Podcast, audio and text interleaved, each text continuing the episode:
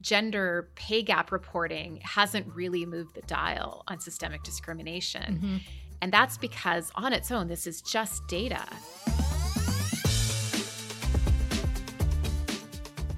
Welcome back to part three of this special podcast on the impact of new pay transparency legislation for employers across British Columbia. On this episode, our KPMG's pay equity leaders highlight the importance of incorporating pay transparency and equity into your organization's ESG reporting and what first steps organizations should take to ensure they comply with the new pay related legislations. So, Jillian, we've been talking a lot about uh, pay transparency and pay equity in different legislations that our organizations have to comply with and HR teams have to undertake. And clearly, this has a connection to ESG reporting, so environmental, social, and governance reporting, which we know has been gaining a lot of traction in recent years.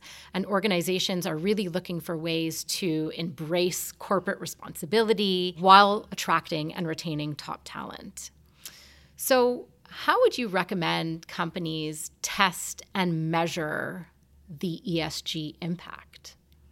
That is a tough question. I think we, we have to wait and see. But there's a couple of things that I think about. One is that a lot of the reporting to date has been very focused on the E, so the environmental portion of ESG, sustainability, decarbonization, requirements to report on progress made on the climate side. And I think there's some lessons learned from disclosures there and, and accusations of greenwashing, for example, mm. that you can take into this type of reporting and transparency which really falls under the S, right? The social component of ESG. What we're talking about as far as pay equity, pay transparency is part of a company's human rights obligations, mm-hmm. it's part of its commitment to inclusion, equity, and diversity. When you think about why we have pay transparency, why we have pay equity, it is to address workplace equity. So, to ensure that you're responding to the need to create systems that address systemic discrimination. I think this legislation has also come out from cries from employees, from the general public over the mm-hmm. last two years for more to be done to improve equity at the workplace. So I think that's all clear of why this is happening, that it is through an ESG lens. But when I think about what could go wrong and you know the lessons learned from kind of the greenwashing is that just reporting something isn't really enough to have an impact. Mm-hmm. So, you know, what we've seen from the UK that gender pay gap reporting hasn't really moved the dial on systemic discrimination. Mm-hmm. And that's because on its own this is just data. The impact is what comes in when companies or investors or communities review that information and do something about it. So it's how they use that information to improve opportunities at the workplace for women, for racialized employees, for Indigenous employees, for persons with disabilities. I think the downside of transparency is that it could just provide a lot of information to individuals to sift through, try to understand on their own, and they may not have the time, attention span, or knowledge to really know what to do with it, or really the power within the organization to be able to do anything about it that will take a willingness on the part of senior management, on the part of HR teams, on the part of others who have that power to take action, like improving their recruitment, retention, and promotion processes. And I think as data like gender pay gaps get reported over time, you can really start to track whether those processes mm-hmm. are making a difference. So mm-hmm.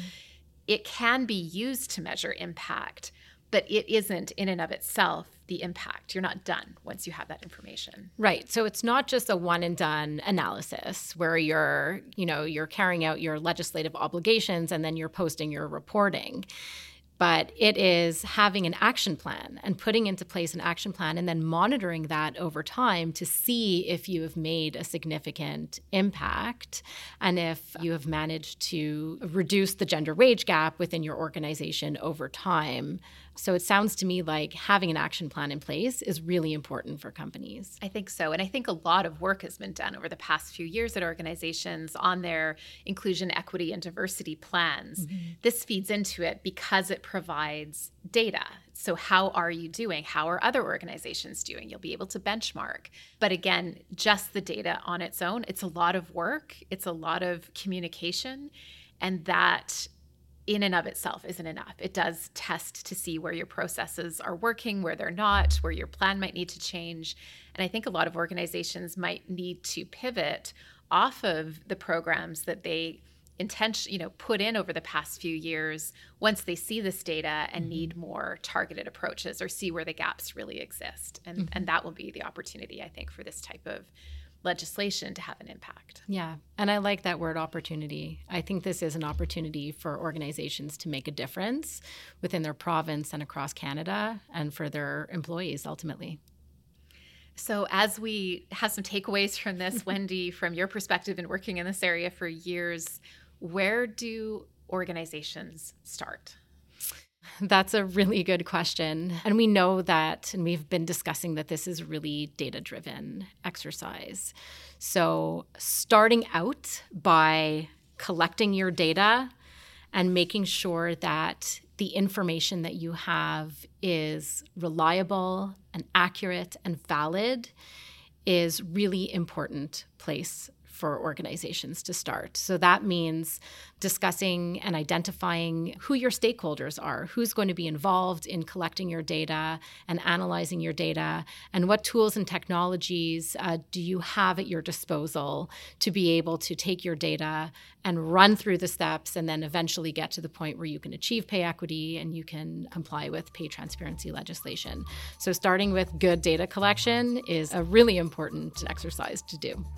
Thanks, Wendy. It was great to see you. Yeah. Thanks for the conversation. Thank you for inviting me. This was really great chatting with you today.